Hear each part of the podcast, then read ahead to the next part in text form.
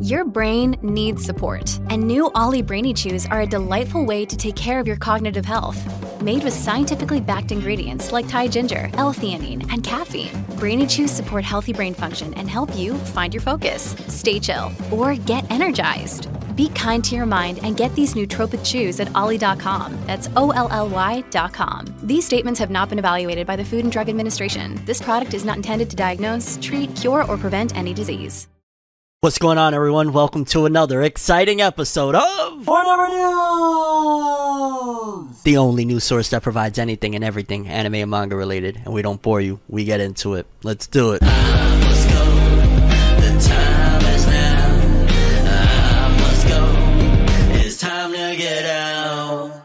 Quickly, before we get started, if you would hit that subscribe button and that bell to get notified, we drop new episodes of Forever News every Saturday, 12 p.m. EST, and throughout the week, we re-upload those segments for your viewing pleasure. Hit them buttons. Let's jump into the stories. Okay, people, first up, we got some more manga endings, some more cancellations, some updates on some canceled series or some ending series, and yeah, it's that time. It's usually every few months, in case you don't know that, a whole bunch of series will just magically start getting announced that they're ending, they're hitting their climax, they're going into the final arc, and of course, Shonen Jump is hitting that axe down because every few months there's a new serialization round, and that means that some series gotta go. Thankfully, this one, despite the fact that regardless it's always sad, but this is a more relatively new series that honestly they didn't even give it that long to run in the magazine because I believe last week we spoke about Super Smartphone coming to an end, and now, according to this, it says Aliens Area by Fusai Naba has officially ended this week with chapter 20 in Weekly Shonen Jump issue number 47. And I am going to lie, I haven't got into that one in particular, probably won't at this particular point, but yeah, it was only 20 chapters, man. I mean, that's still a little bit longer than some series. I've seen some series that get canceled at like 11 chapters. So it had 20 chapters. The art was interesting. From what people told me, it was like some sort of pseudo battle series. And again, as I've spoken in the past, yeah, another one bites the dust because at the end of the day, what is Shonen Jump going to do with all of these other series that are going forward with their final arcs? We don't know, but we know that they getting rid of another newbie out of the magazine. And it sucks for, of course, the author first and foremost, their dreams coming to an end. And of course, those readers that invested their time and we're looking forward to seeing this thing go the distance. Yeah, 20 chapters. And I know some people, they like to say, no, it seemed like it was going to end. That's because they get the heads up of probably even a month or maybe more back of, hey, it's about to end. So whatever plot threads you have, try your best to, you know, wrap that thing up. You know I'm saying? Wrap that thing up. You a big fine woman? No. but yes, Aliens Area has officially been canceled in Weekly Shonen Jump with chapter 20. But that's not all because we got a couple of other series that are heading towards their final arc and an update on a series that we just spoke about last week that was coming to an end. We got an update on Tokyo Revengers. We spoke about last week that it has entered its climax, and according to this one, it says that Tokyo Revengers is going to be ending within five chapters, officially ending on November 16th. It'll probably be out a little bit before then, of course, you know, things leak out and hit the net prior, but November 16th, Tokyo Revengers will be completely over, and that's pretty much the standard. And I like sometimes when they do that, when they give us a heads up of like, hey, the series is going to end, and they give you at least a like five chapter preparation, so to speak, so you could go into it knowing, hey, okay, it's about to be over, and it's not just like, yo, next week it's over, dog, it, it's done, so because that kind of always feels very sudden, especially if you're emotionally invested into some of these series. I remember like when Naruto was ending and they gave us that big, I believe it was five chapters as well. Heads up, I was like, oh, thank goodness. So, you know, I can at the very least count down. It's sad, of course, but you can at the very least prep yourself for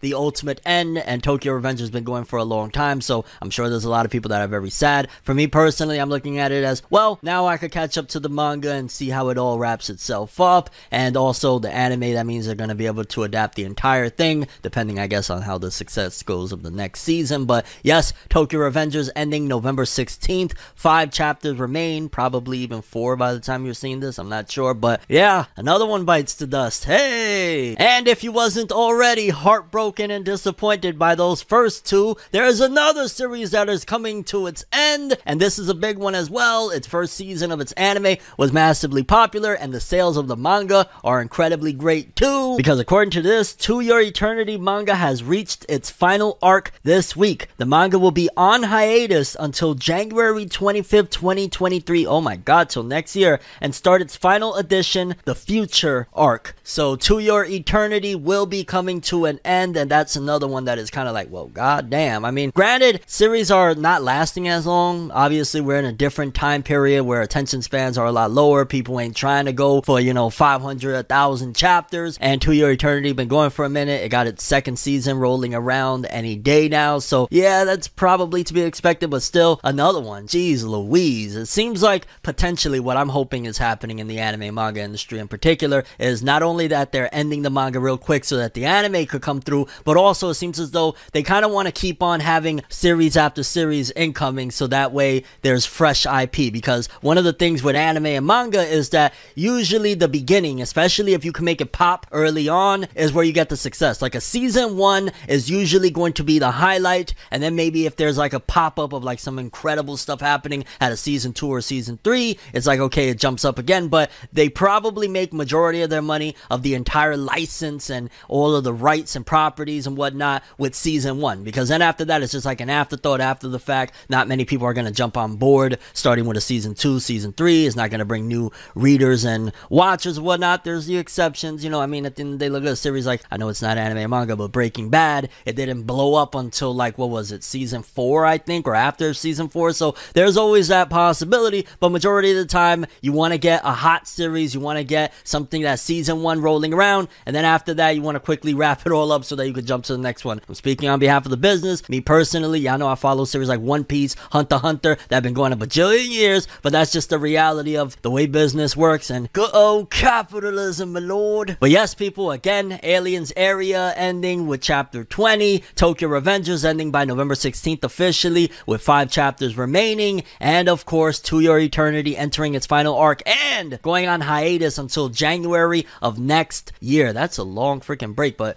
I'm actually very happy for these authors that these, you know, studios, these publishing companies are being a little bit more mindful of. Dog, let them get a break and maybe they'll write an absolute banger to wrap this whole thing up. Also, they've been going for years upon years. Let them relax a little bit. Let them spend time with their family. This is a perfect time. I ain't gonna lie. The author to your eternity is getting their cake and eating it too getting a break at the holiday season, not having to work through all of this stuff. Although in Japan, I don't know, do they celebrate any of these holidays that we have over here? I think it's a little bit different, but yeah, maybe I'm off on that. But either way, yes, three more bite the dust. Well, to your eternity's on the way to the dust. Moving forward, this one right here, I wanted to take the time to. It's a little bit more of a serious situation, but nevertheless, it's important because this is an author that not only myself, but many people follow and appreciate. And in case you don't know, here on Forever News, every week we read the author comments from Weekly Shonen Jump and Weekly Shonen Magazine. So you get a little bit more insight into these authors. And the creator of Black Clover Yuki Tabata, he almost all the times is talking about his family. This guy's a family man. He's always talking about his wife, he's always talking about his daughter, and it's very wholesome and beautiful, and it kind of just really feels awesome like to hear this guy living his dreams. He has his family and all that good stuff. But in the latest weekly Shonen Jump author comments, he commented something very sad about his daughter, and I wanted to take the time to kind of just send a little bit of best wishes over to Yuki Tabata and his family because he basically said, my daughter caught a bad cold and needed to be hospitalized for a week.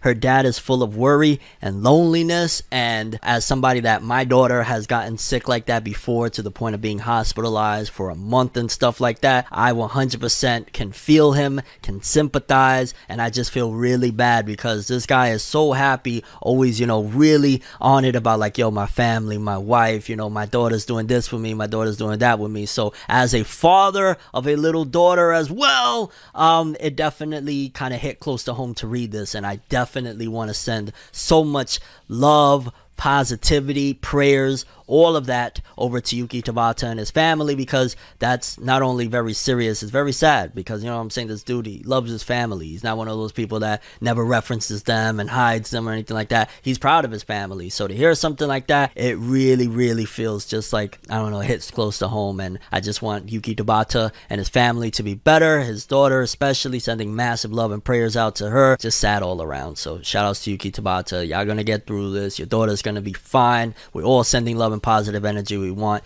uh, the best for you. So yeah, I just wanted to kind of point this out, even though I know it's not necessarily the biggest news per se, but it's an author that I really care about, and I know a lot of people care about him too. His series is freaking incredible. Shout outs to him and Black Clover, and again for his entire family. Much love. Moving forward, this was a very unexpected story, but I absolutely had to cover it regarding the author slash creator of Spy Family. Now, y'all know, in case you don't, that Spy Family is absolutely humongous. It is one of the highest selling manga. I believe it's going to be in the top 10 selling manga of 2022. Like, it, it just sells astronomically. It does very, very well for itself. So, to kind of see that this happened, a lot of people are upset because basically an article came out from an interview of the author, again, Tatsuya Endo. And pretty much in that article, a lot of people took it as he says that he basically basically drawing this series but doesn't really want to. He wanted to draw something else and is only doing it because, hey, it worked. And a lot of people took that the wrong way. Some people are saying that that's not necessarily what he was trying to say, but basically, for starters, the first thing that I saw personally was Tatsuya Endo admits he feels no attachment to Anya or the Forger family because they were never what he wanted to draw, but what the world wanted to see. And again, a lot of people took that as like, excuse the hell out of me. You got me all emotionally invested and loving this series, and you don't even even care for. You got no emotional attachment to any of these characters. So a lot of people were very upset. However, in the interview, it seemed a little bit like the tone of that headline in particular was a little off because in the interview we're going to read right here,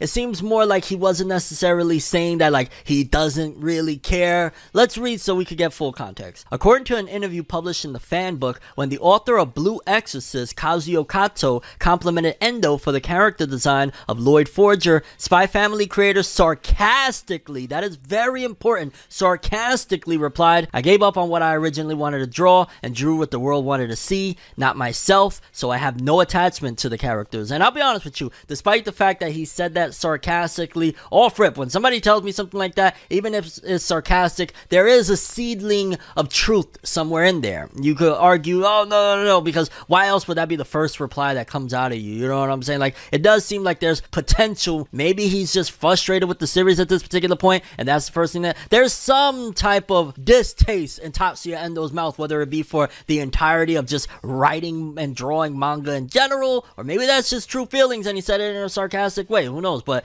Tatsuya Endo further revealed that he was told by his editor that cool and cute characters like Lloyd and Anya are important for manga popularity. Although he didn't listen much to them and continued to create works like Ishi ni Usubeni and Tetsu ni Hoshi, which ultimately did not turn out to be as successful as Spy Family in the industry. So again, that previous comment might have been a little bit true. Like he tried to do the things that he wanted to do, Ishi ni Usubeni and Tetsu ni Hoshi, and it didn't work out. And then he was like, alright, that it has told me to draw some cutesy shit. Here's some cutesy stuff. In the fan book, Endo Sensei also stated that he started working on this action comedy manga just to break out of an artist's block, and he considers the Spy Family series as rehabilitation work for him. He added, Spy Family is a rehabilitation work for me to revive as a mangaka when I fell into a slump. They also also also mentioned that he doesn't really like spies. I don't know. It does sound like it's maybe therapeutic for him, and shout outs to him for, you know, using this beautiful medium and his talents as well as kind of like rehabilitation for himself or whatnot. That's really dope, but that doesn't necessarily clear away. Like, he doesn't like spies. He sarcastically said that, hey, uh, you know, I didn't really want to draw this, but I didn't work out with my other shit, so here we are. So I feel like maybe there's a slither of truth somewhere in there, but I'm sure at the end of the day, if you're drawing this stuff day in and day out, there is no way possible you can't have any love for all of this stuff. I can tell you right now, as somebody that has been working on multiple different books and whatnot, you get, especially if you're really crafting and especially if you're at these type of levels, like I could only imagine, you know, Spy Family working day in, day out to create these chapters. There's no way possible you can't fall in love with this world you've created, with these characters you've created. You just start to get some sort of attachment. You start to a point fanboying over your own stuff. Again, maybe he's a little bit frustrated. Maybe he is unhappy that his other stuff didn't work out because maybe he might be a shonen battle action fan or something like that. Maybe again, this isn't necessarily what he wanted to draw, but the fact that he's using it as like a rehabilitation for himself, ultimately, I do feel like Tatsuya Endo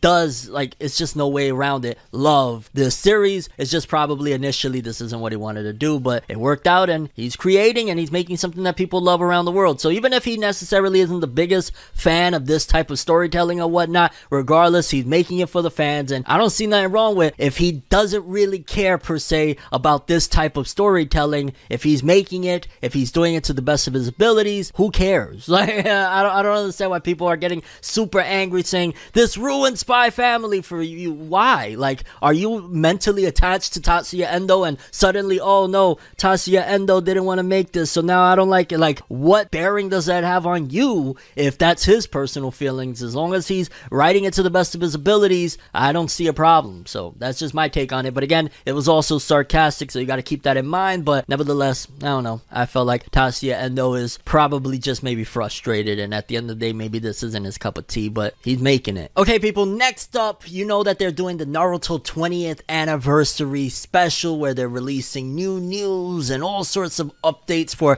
Naruto and Boruto every single week. And it seems as though as this thing is going on, they're getting less on the news type of thing and more so just doing like big highlight reels or whatnot because they released what they consider the 15 best action episodes throughout Naruto and Boruto. And I'm gonna tell you something, this list was absolutely hilarious. And not because of the picks, because it picked out some great moments in Naruto and Boruto. But again, this is celebrating Naruto and Boruto and the best action episodes. Here's the problem though, in all of those episodes that they picked, all of those moments, shall I say that they picked, not one of them had Boruto in it.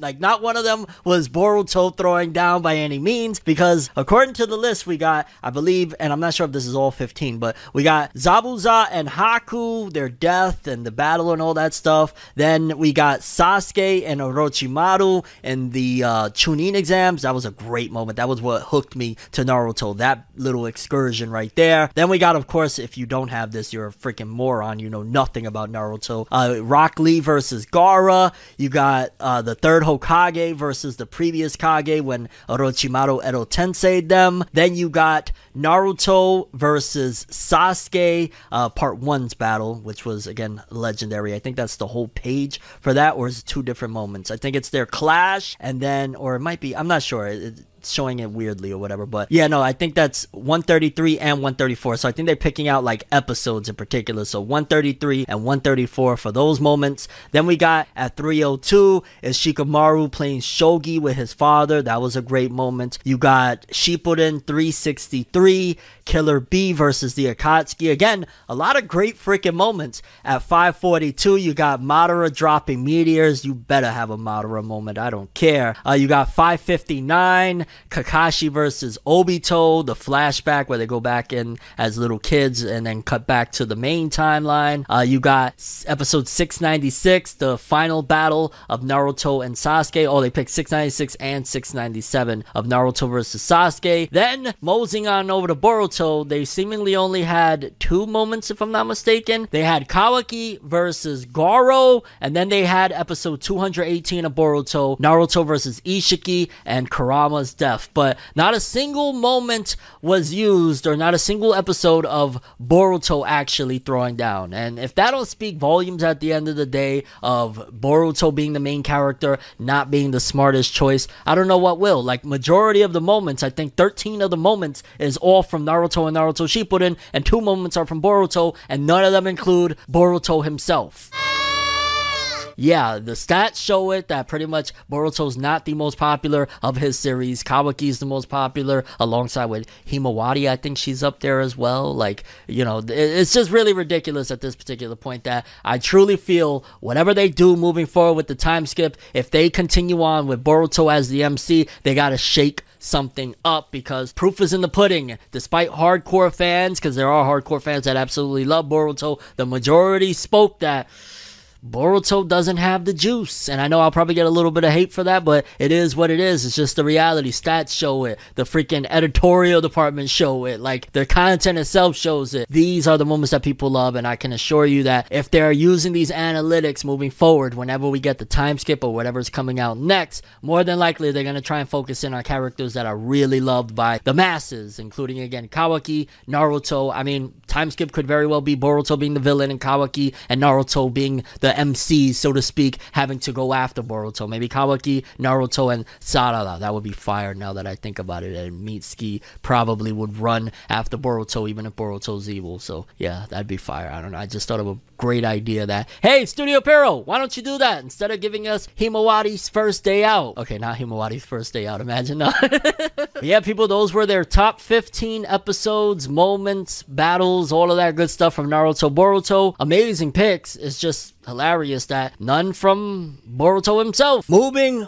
forward, we got our obligatory Yoshihiro Togashi updates. For starters, Togashi essentially in one of his recent tweets was complaining about the new way things are done in terms of semi-digitalization because apparently Yoshihiro Togashi isn't creating manga fully digital yet. He's basically, I'm imagining, doing like a half and half, maybe drawing on the reel, like, you know, drawing and then scanning it in or something like that. But pretty much Togashi is still doing it semi the normal way manga was created, of course, on paper and whatnot. And apparently it's taking more time and more paper than opposed to just going straight up and down, doing it fully on the physical side of things. He said here, number 396, I'm imagining he's talking about chapter 396, completed. Number 397, correction completed, waiting for retake return. And then chapters 398 through 400, transition to subdivision of work. Semi digitalization has increased the consumption of copy paper and office work by five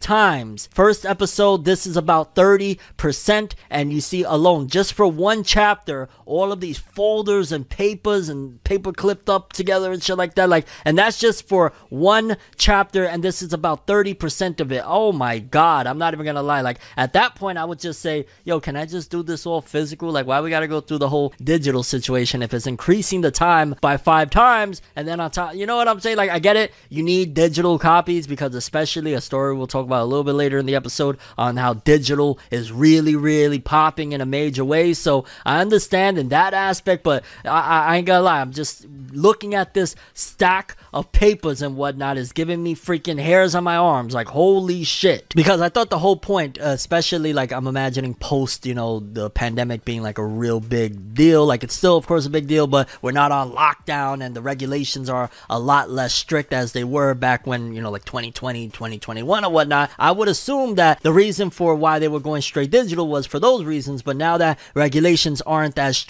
wouldn't he be able to go back to the workflow as he was before? Like, if, if it was up to me, I'd be like, yo, Togashi, draw it the way you normally would, and then we'll just scan it all in with the most high quality cameras and scanners that we got to make things a lot easier. So going semi digital, making it five times the work and way more paper consumption and stuff like that kind of just seems like a waste, no? But then again, what do I know, right? They got billion dollar minds over there to make sure shit goes down the way they need it to go down. So, yeah. Then we got another thing from Yoshihiro Togashi, Apparently, in the upcoming issue of Weekly Shonen Jump, he actually was talking about the author of Yu Gi Oh's passing. It says here Hunter Hunter author Yoshihiro Togashi remembers Yu Gi Oh creator Kazuki Takahashi in his first author comment in Jump magazine, returning after a long hiatus. You got to imagine that, you know, when Togashi was running back, when he started Hunter Hunter back in 98, and even before that, when he was running with Yu Yu Hakusho, he was there for, I gotta imagine, the initial serialization of Kazuki Takahashi. Like, he was there when he saw the man first come through and ran the game like a storm. I wouldn't be surprised if Yu Gi Oh! popping off the way it did may have somewhat inspired the whole Greed Island arc. Like, yo, dog, look at Pokemon Yu Gi Oh! Let me try to get a card game going off or something like that. So he was there in the early days and then returning after, of course, the passing in his heroic way. In case you don't know, I talked about it over on my main channel. The author of Yu Gi Oh! He died a hero. Like, initially over the summer, we heard that he passed away via like an accident, a snorkeling accident, only to find out that he actually passed away trying to save people that was like drowning and stuff like that. Like, the man died a legend, and Yoshihiro Togashi is remembering him. I could only imagine it's probably mixed emotions of like, dog, I seen him as a newbie and I see him leave as a hero. Like, I don't know. I, I can only imagine what's going through Yoshihiro Togashi's mind, but really dope that his first comment back and jump, and it's not about his back, and it's not about his health issues, is to remember an absolute legend, an icon like Kazuki Takahashi. So shout outs to Togashi making sure that on his return, he talks about a goat. Moving forward, big, big news for Shonen Jump. We have been speaking for a while now that at the very least, when it comes to the physical side of things, Shonen Jump sales have have been going downhill. Like Shonen Jump at its peak, I believe, was selling like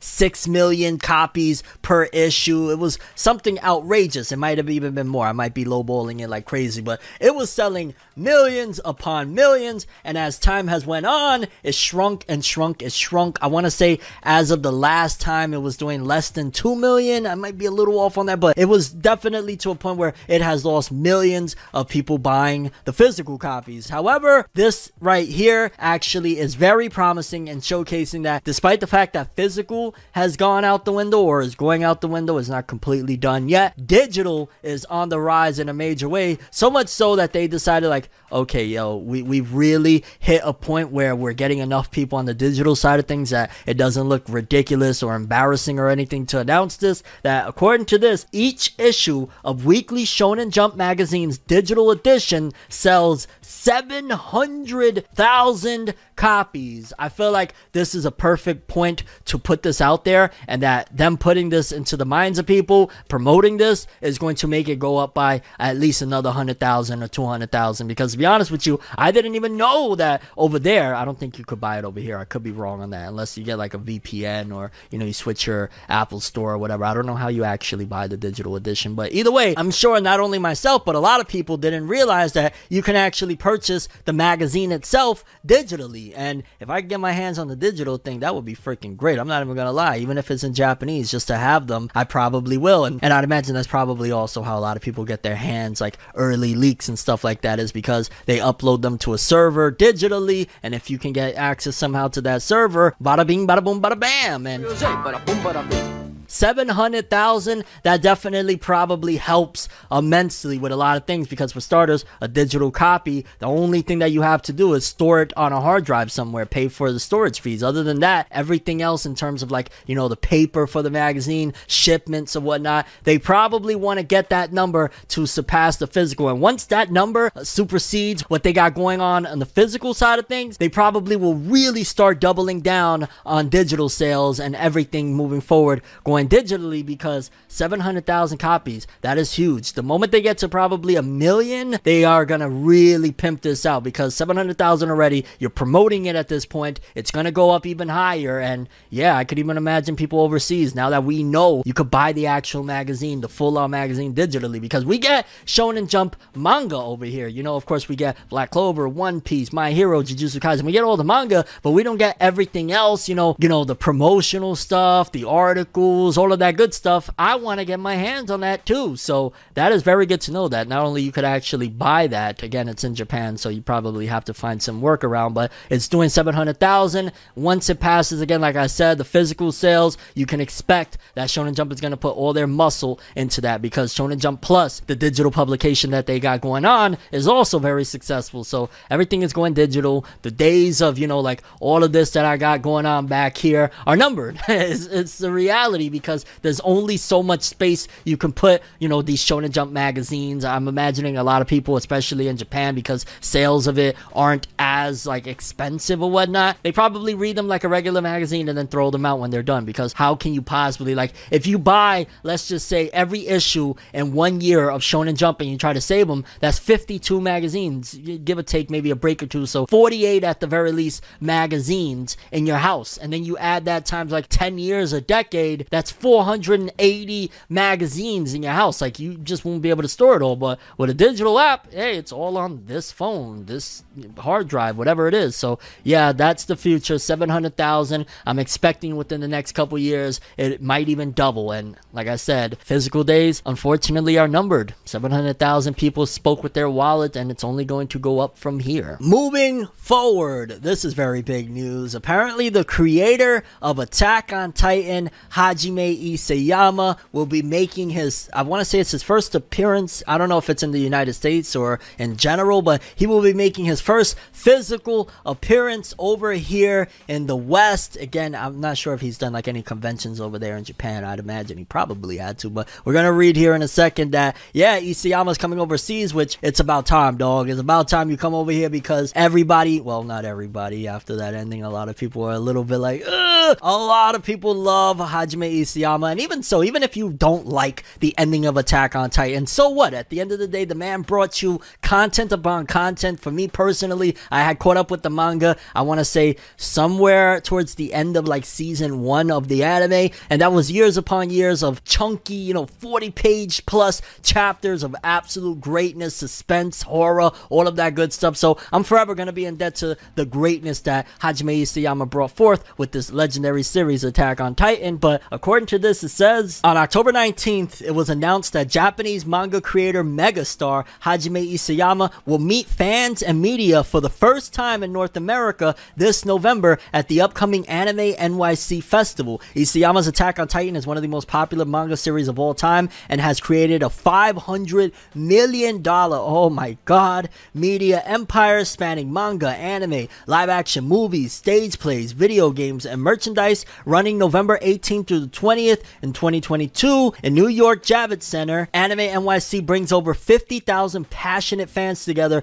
with leading creators and companies from the heart of the Japanese entertainment world. Celebrating its fifth anniversary this year, in addition to Isayama, Anime NYC will play host to Japanese guests of honor, including Shuko Murase, the director of Gundam Hathaway, Setsuo Ito, the voice actor from Mob Psycho 100, the Japanese one, and Yoko Shimomura, the composer for Final Fantasy, um, XV, which is XV, oh, I'm terrible with Roman numerals. Beyond Kodansha, major Japanese entertainment companies include Aniplex, Bandai, Crunchyroll, G-Kids, HIDIVE, Viz Media, and Yen Press. They'll all be showcasing their stuff. This is it. Hajime Isayama in his first US appearance, and it's going to be at Anime NYC, said Alvin Lu, president and CEO of Kodansha USA Publishing. And yeah, there's just more. After more than 10 years of publishing Attack on Titan, we're very, very excited to help host Isayama sensei and see him meet the fans that I've loved and supported his amazing pop culture phenomenon throughout the years. This will be an Anime NYC to remember. God damn it, you know, in 2014, I want to say it was when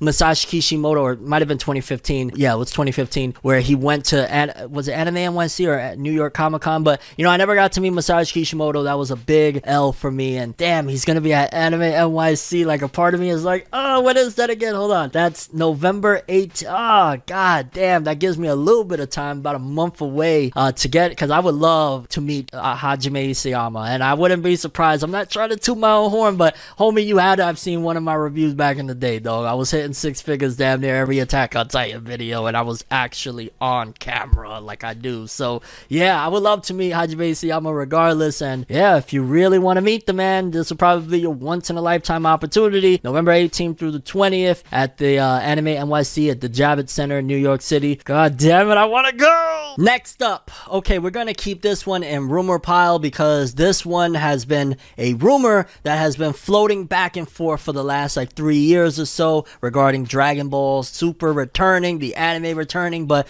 yet again, it has been going viral over on Twitter, and this account seemingly has inside knowledge on what's going on. That apparently the Dragon Ball Super TV anime's return is getting ready to announce. According to this Twitter account, it said the next Dragon Ball Weekly anime is currently supposedly allegedly rumored, I'm going to throw all that in there, slated to be announced in late November slash early December 2022. So supposedly now we're going to get the announcement of the TV anime returning around those months. I ain't gonna lie, I'm gonna keep it as maybe, possibly it could happen because again, we've been hearing this for years. Initially back in 2019, we heard it was returning, and of course, you know, the pandemic and everything came about, so that might have thrown things off a little bit, to be honest. But either way, we heard those rumors, nothing came about. Eventually, we got the Dragon Ball Super superhero anime film, and yeah, for what it was, even though I ain't realize, let me not cap, I actually did have a very awesome time watching it. But you know, we got that film, and we still didn't get the TV anime, so I'm gonna keep it on the rumor pile. It's eventually going to happen, there's no doubt about it. That's why they keep the manga going, because I believe from what I heard was that Shueisha was like, yo, dog, that, you know, getting the anime ahead of the manga stuff was cool beans and all, but we'll come back to this idea of bringing the TV anime back once there's enough manga content. And considering we have now the Moro arc, we have the Granola the Survivor arc, and if they decide to do a readaptation of the Broly film into TV anime, we pretty much would have three arcs right there, not including whenever the manga returns again of what they're going to be doing, whatnot. So I have no doubt in my mind the TV anime will be returning. It's just a matter of when and if this thing is legit. Again, it's making rounds, and supposedly these people have inside information.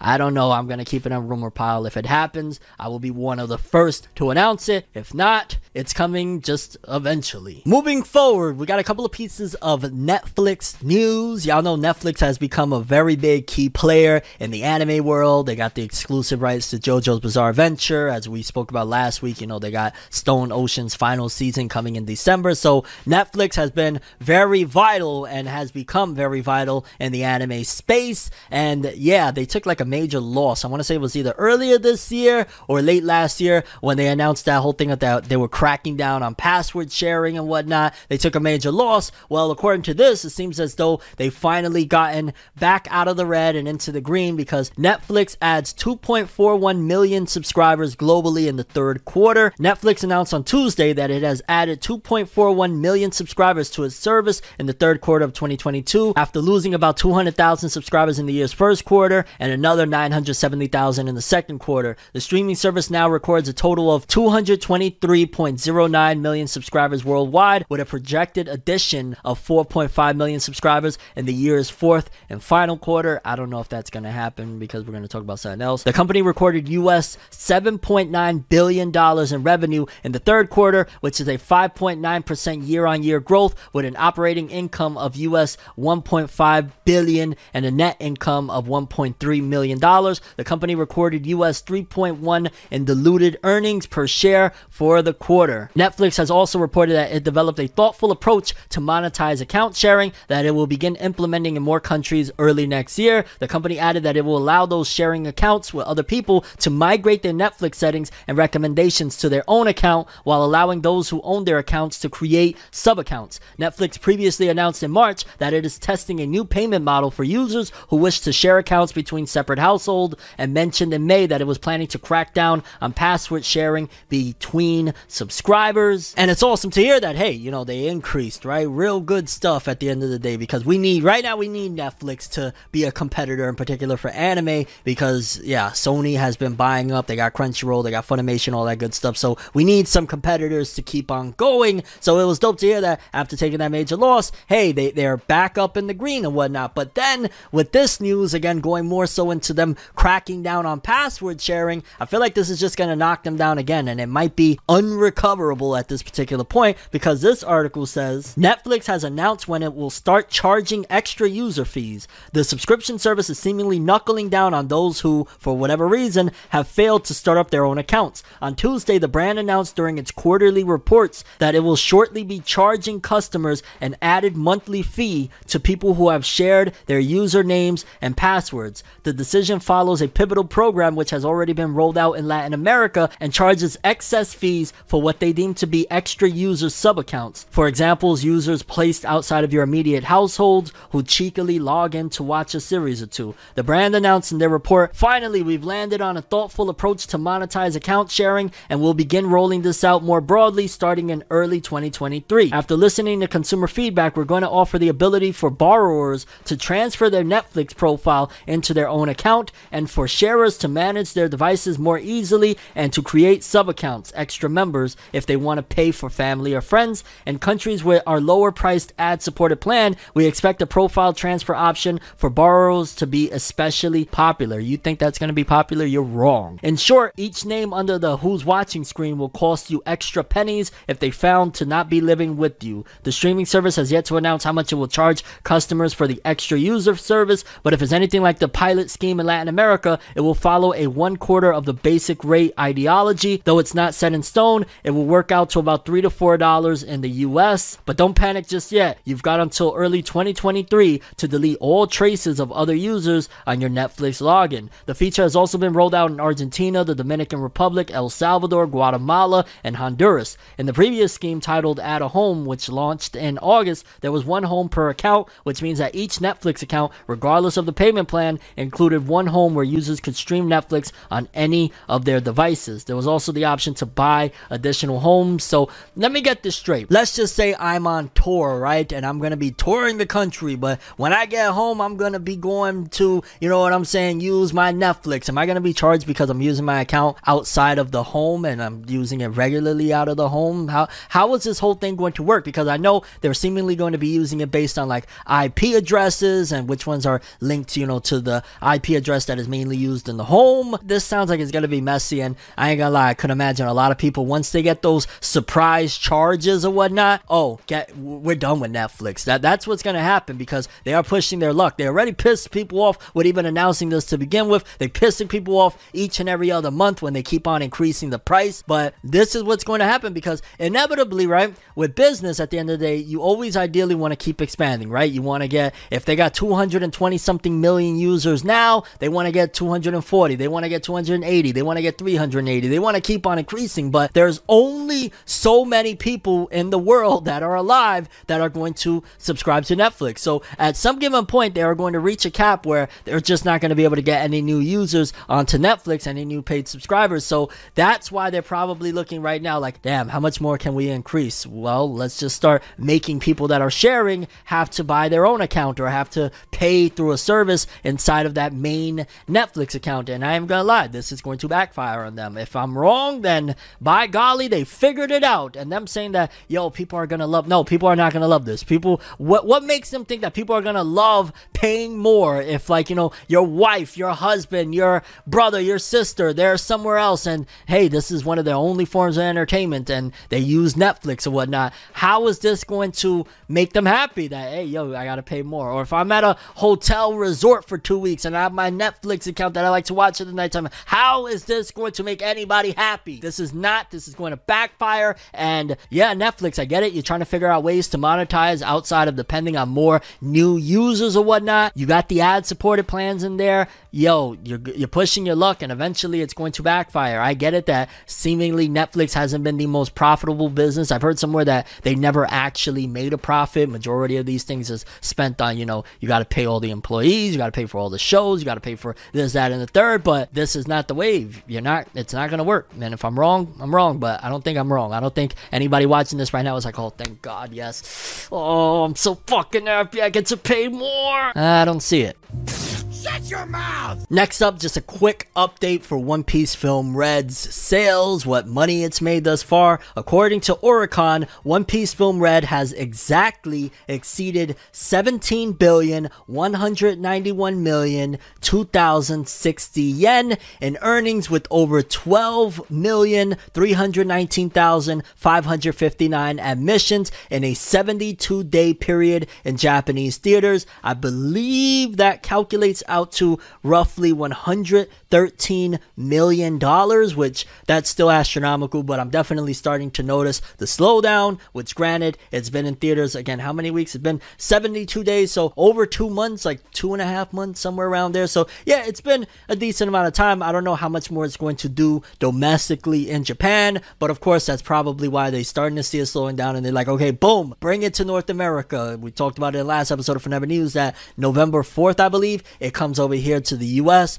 Definitely going to watch it. My whole family is very excited. We're all going in. It's going to continue making money outside of Japan, but it's starting to look like a little bit of a slowdown because I want to say it's been like a week or two since I reported on One Piece Film Red sales. And last time we spoke, it was like 111 million. It jumped up another $2 million, but that's not like the big jumps that it's been having. So 113 million dollars it's made so far in money, and that's pretty good. I mean, it's already like in the record of one of the biggest One Piece films of all time. On top of that, critical praise. It's been a little bit dicey. Some people say there's a little bit too much musical aspects to it because it seems as though, from my understanding, they got to deal with Spotify and they really wanted to pump music. In fact, it looks like the music industry with Sony getting their hands deeper into things. If you notice, like with Chainsaw Man anime, every ending is a different song, which allows to promote new music, which allows to sell new music. And now with this, One Piece Film Red being very music centric and heavy, it's like probably because of Sony and whatnot, and now Spotify getting involved in all these stuff. That's probably why music is becoming a bigger deal. It's like, well, let's use other properties. Let's use the anime, for example, to sell this music, and it's been working. So yeah, people, One Piece Film Red still tearing it up, 72 days strong. And again, like I spoke last week, November 4th, US. I am, I'm watching that film, baby. Yeah. Moving forward, this one right here, and we'll talk more about it in the full on sales bracket of what went down this week because it is a very exciting week for a lot of manga coming out, selling real big. But in particular, right here, we pretty much have, in a weird way, a new king, although it will be very short lived because the manga's been hiatus. Pretty much Ruri's Dragon, the manga I've been telling you guys about that. It went for like five or six chapters, accumulated a humongous fan base, and then the author started getting sick, and basically they removed it from the magazine. It's been on hiatus, and now they starting to label it as a Jump Plus title, meaning it more than likely won't be serialized and weekly shown in Jump anymore. The you know physical, it'll basically be digital whenever it does return. But Ruri Dragon has pretty much done something astronomical. Like people told me when I was reporting, I was like, "Yo, this is a huge series." A lot of people like, "Relax, it ain't huge." Oh, it is huge, fam. Because if you considered My Hero Academia huge, and if you consider majority of stuff in Shonen Jump huge, this is freaking huge. Because basically, Ruri Dragon has the biggest debut in Jump history since pretty much My Hero Academia. With 74,874 copies sold in six days, Ruri Dragon's first volume is the number one Shonen Jump big hit, and My Hero Academia back in the days with its first volume sold 71,575 copies in six days back in 2014. So this is pretty much the biggest Shonen Jump debut in roughly eight years. So Masaoki Shindo, wherever you are, whatever's going on with your health, I, I hope you get better because that is freaking astronomical and that's huge. Granted, they reported that it wasn't as big of a jump as I believe Assassination Classroom because the two of them still fall far behind the king of debuts. Assassination Classroom Volume 1 debut with 121,000 copies sold in three days. And of course, that's not including like the One Pieces and Naruto's and all that stuff back in the days. I believe like the biggest one was like One Piece or one of the biggest ones, One Piece Volume 1. It did like 300,000 in its first week, something astronomical back in the days, but still, this is massively impressive for a series that had just enough chapters to fill out a volume. What, 76, 74,000, something crazy there in six days. That is huge. That is a big win. And Shonen Jump knows it. That's probably why they didn't just outright cancel it. They're like, we got money, we got gold here brewing, what's going on? So that's probably also why they're allowing the author to probably go to Jump Plus, so that way they can have a more lax schedule and still keep them sales coming in. That'll be another big title to add to the roster of already huge titles in Jump Plus. Uh, and yeah, that's just huge. The biggest debut for a Shonen Jump volume in eight freaking years. Insane. Moving forward. Chainsaw Man fans. Now, a few fans have been complaining a little bit to a certain degree, or at the very least criticizing that the Chainsaw Man anime has removed select scenes from the manga, such as the Muscle Devil that was not shown in the first two episodes of Chainsaw Man. And a few fans have been saying, like, yo, they're changing things. Me personally, I've been saying that they changed the tone from the manga to the anime. The manga has a very strong humor to it that it's just like a knee slapping, oh my god, this shit is funny as hell. And the anime just feels a lot more serious, and even the jokes sometimes come across as like you're watching like a live action or something. It's strange, but it works at the same time. By no means am I saying it's bad, it's just different. And a lot of fans have been like, yo, what's going on and whatnot. Well, apparently, the editor of Chainsaw Man, Shihei Lin, also the editor of Spy Family, he's an editor of a lot of different things, and he's been making a lot of gold for Shueisha. He came out and said that apparently the author of Chainsaw Man, Tatsuki Fujimoto, is very heavily involved in the creation of the anime. Shihei Lin, editor of Chainsaw Man, has commented that Tatsuki Fujimoto has taken part in the planning, composition, scripting, and storyboarding of the Chainsaw Man TV anime adaptation. He also expressed thanks for all the enthusiasm from the animation staff during the process. So, yeah, even if you have a problem with it, it's not that like, you know, the studio MAPPA, they went off and did their own thing. They had Tatsuki Fujimoto pretty much in every step of the way from the planning, composition, scripting, storyboarding. He's been there. So if he gave the okay,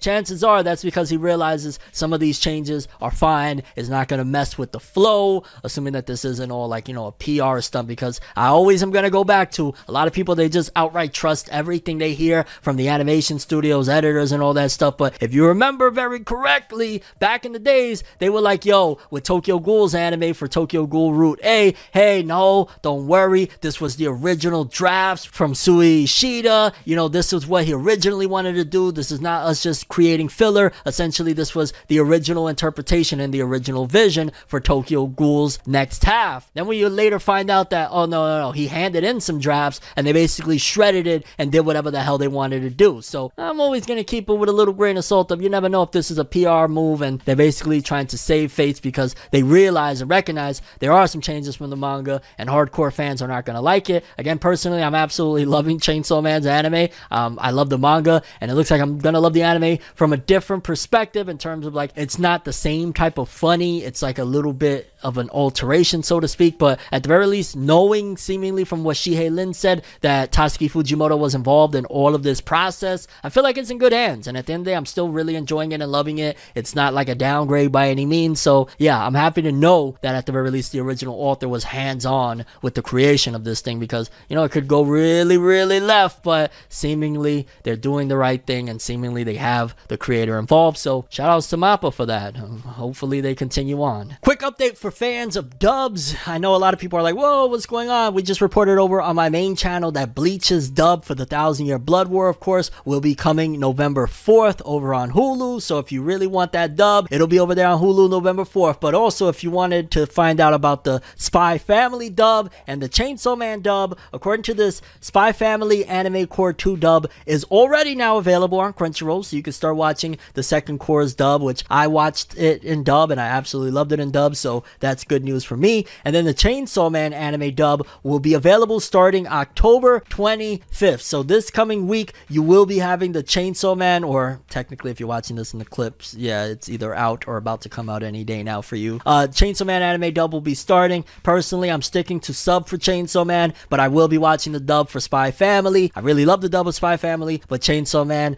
I ain't gonna lie, that sub though, and I wasn't too fond of some of the dub I heard, and yeah, I don't know. I'm, I'm, I'm sticking with sub. I might actually, when I end this episode of Forever News, go straight over and freaking rewatch those first two episodes. That's how much I loved it. Go and sub it all, baby. But you know, if you want dub, October 25th, there you go, and it's already out for Spy Family. Next up, never thought in a million years I would hear this one. In case you ain't hear about these games, the Yakuza titles, they're pretty much freaking humongous. This game, Yakuza, I have friends that absolutely love it. Uh, well, apparently, Yakuza was inspired by none other than One Piece. Yakuza, like a dragon producer, was really, really inspired by One Piece. He added, This is definitely not official, but in my own heart, like a dragon was basically my ideal version of what would be Yakuza One Piece. That's how I got the inspiration to make it. The influence even bled into Like a Dragon's promotional material. If I recall correctly, even the catch copy for Like a Dragon was something something like life is an adventure, with the keyword being adventure. Yokoyama added, You can definitely feel the One Piece inspiration coming through there.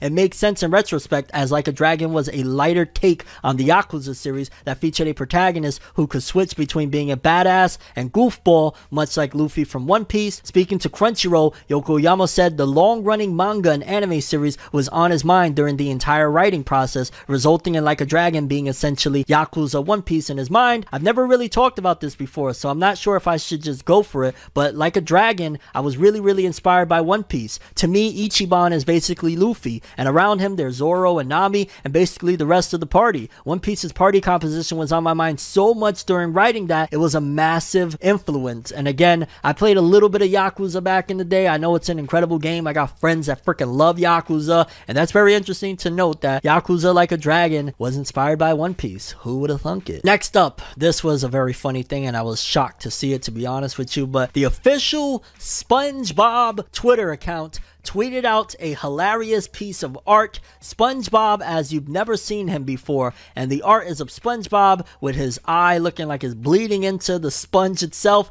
And basically, it's all an homage to, if you've never heard of it, the manga. And someday in the distant future to be anime coming out on Adult Swim, Uzumaki. Uzumaki by Junji Ito. It's a classic horror series. And it looks like somebody there at Nickelodeon or SpongeBob Studio, whatever the heck they got going on over there, decided to do some fan art of SpongeBob as Uzumaki, and I was kind of shocked because you know it's Nickelodeon, SpongeBob, like Cartoon Network, and them, you know, they're not or Adult Swim, shall I say, they're not connected. So to see them do that, it must have just been like something fun that they decided. And considering they didn't write anything about Uzumaki, they know that probably the replies is gonna be like, "Oh, Uzumaki, uh, homage, cool beans," but they didn't put anything about Uzumaki, so it's just generating some, I guess, traffic and interest into SpongeBob. And when I took the screenshot, it was at almost 300,000 likes. I can only imagine where it's at right now. And I ain't gonna lie, I thought that was kind of cool. I mean, I would love to see some sort of crossover. Doubt it'll ever happen. Again, two different studios, and the Uzumaki anime has been in development hell for how many years now? I think it's been three years, going on four years since it was freaking announced, and it still ain't here yet. Come on, dog. Like, yeah, yeah, y'all playing with me too much. I've been dying for this anime already. Yeah, starting to make me be like, it's never coming. It's a myth. It's like uh, a Dr. Dre's detox, so to speak. That shit ain't coming. But yeah, just a very cool little Uzumaki homage by SpongeBob. Okay, next up, unfortunate news for Crunchyroll users in certain areas because seemingly in certain locations they will be increasing the pricing. Says here, Crunchyroll increases monthly price in Canada, Mexico, Australia, New Zealand, and more territories. Crunchyroll revealed that it will increase its monthly subscription price on October 31st in several territories across a mix of web and mobile, including Chile, Canada, Austria, Finland, Argentina, Australia, New Zealand, Mexico, Netherlands, Faroe Islands, and Greenland. Some Funimation prices will also change across a mix of web and mobile in Canada, Australia, New Zealand, and Chile. Also, some Funimation prices will decrease in Brazil, Peru, and Colombia. Is Funimation's thing still going? Like, aren't they telling you basically flat out, yo, cancel this shit already? We're basically moving on. Everything's going to Crunchyroll. I'm shocked that it's still going. Crunchyroll and Funimation are adjusting prices in a selection of international markets for some premium plans as part of creating a unified subscription service. Funimation increased prices on August 31st because it is transitioning to a unified subscription service with Crunchyroll. The price increased from $5.99 per month to $7.99 per month for the premium plan and $7.99 to $9.99 for the premium plus plan. And yeah, I'm just waiting for them to unify them together. I think for the most part, Crunchyroll has all of Funimation's catalog. I could be wrong about that, but like some of the exclusives that Funimation had, like Tokyo Ghoul and whatnot, I think it's all over there now. So yeah, if you have Funimation, you might want to mosey on over to Crunchyroll anyway, because soon enough, Funimation will be completely gone. They're already done so. Like they're they're out the race. Funimation is over, which it's crazy and maybe somewhat sad because I grew up on Funimation. You should be watching. Like I grew up on that shit, so yeah. But Crunchyroll increasing prices.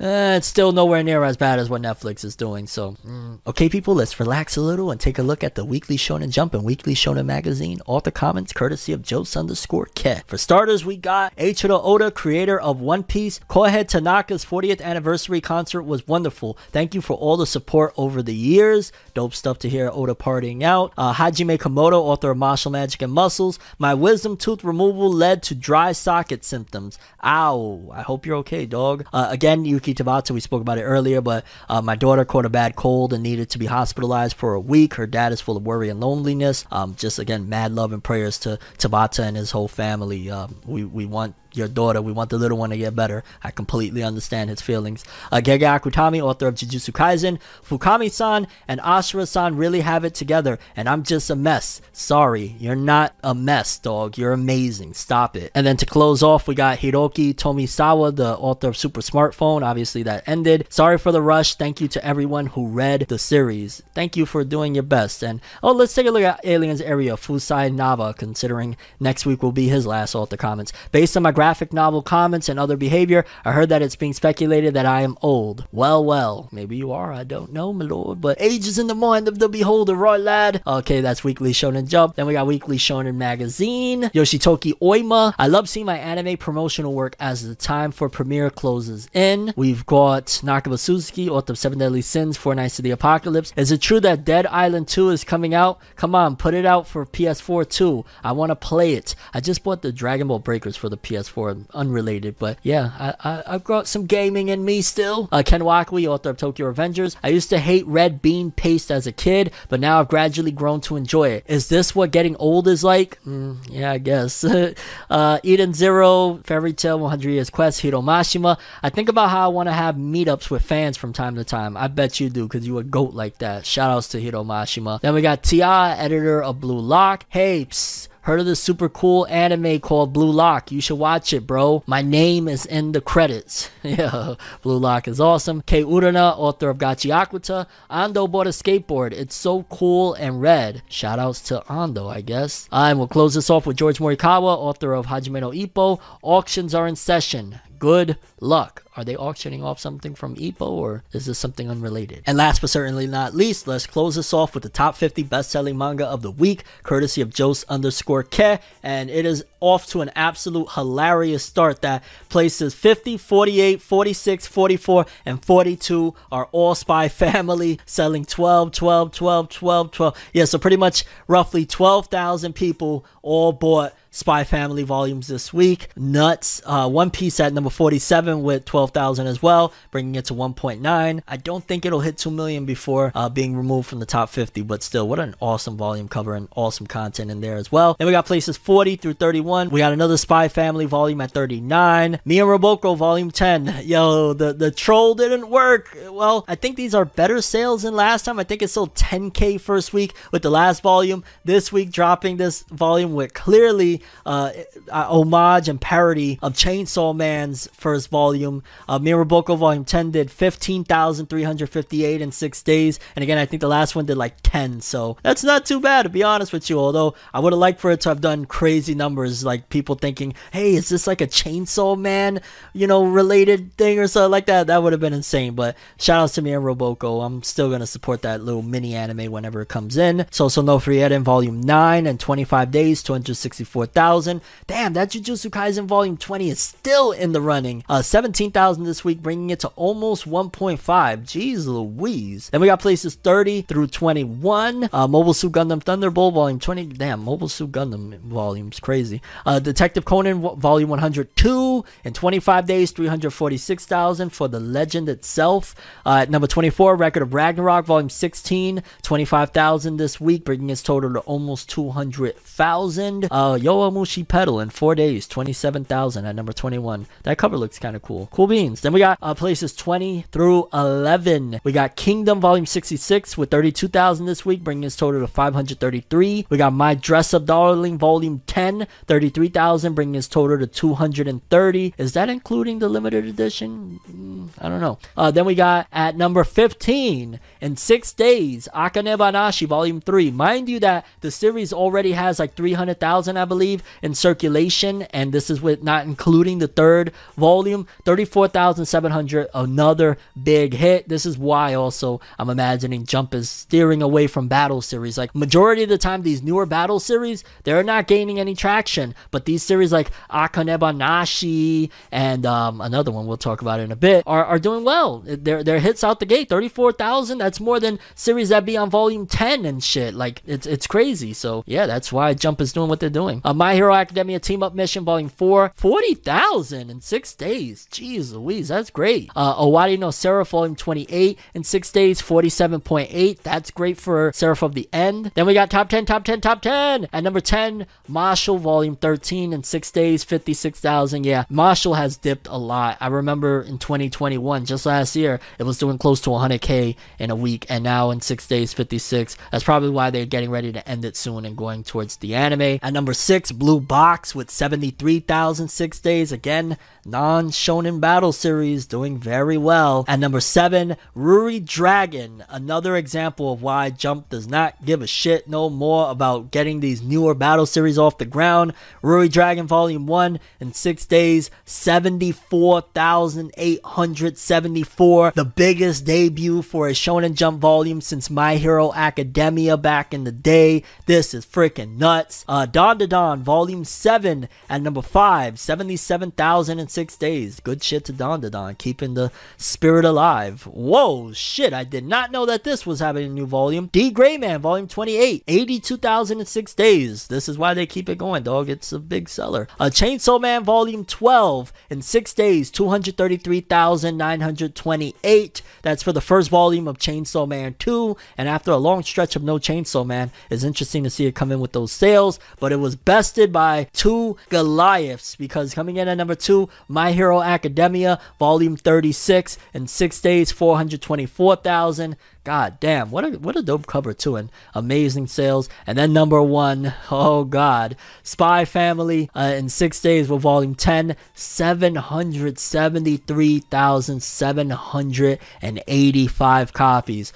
This is a clear example, dog, and it's sad in a way, but just look at some of the biggest picks of non-battle series. Spy Family, 10 volumes in, and it's doing 773,000 first week. Ruri Dragon Volume 1, non-battle series, 74,000 on its first volume. Blue Box, non-battle series, 70 like I'm telling you dog, this new wave is not going to be much of battle. Battle series is going to be Jump Plus and whatnot, but this is clear indication the industry has moved on or slowly moving on because sales are reflecting. People want less battle and more slice of life. Granted, My Hero, you know, 36 volumes in, still doing well. D Gray Man, 28 volumes in, still doing well. Chainsaw Man, I'm a little bit shocked. I'll be honest with you. I thought that would have done like half a million off rip, but maybe it's because people aren't really digging Chainsaw Man 2 as much as Chainsaw Man 1, or maybe the word hasn't gotten out yet because, yo, we got the anime out right now. This should be doing way bigger, but mm, we'll see. But yeah, people, those were the top 50 best selling manga of the week, courtesy of Joseph underscore Ke. Great, great competitive list this week. But that's all I have for this one. Thanks for watching. I'm Fineva World, and as always, people, have an awesome day. And remember the golden rule anime and manga for life, boy. Have an awesome day. Peace, and you guys just watched another episode of Forever News. Have an awesome day. Subscribe and hit that bell. Yeah. I have a dream, alone in my room as I sit with the tea. Couldn't possibly think what I often see. And you don't even know how I often blink.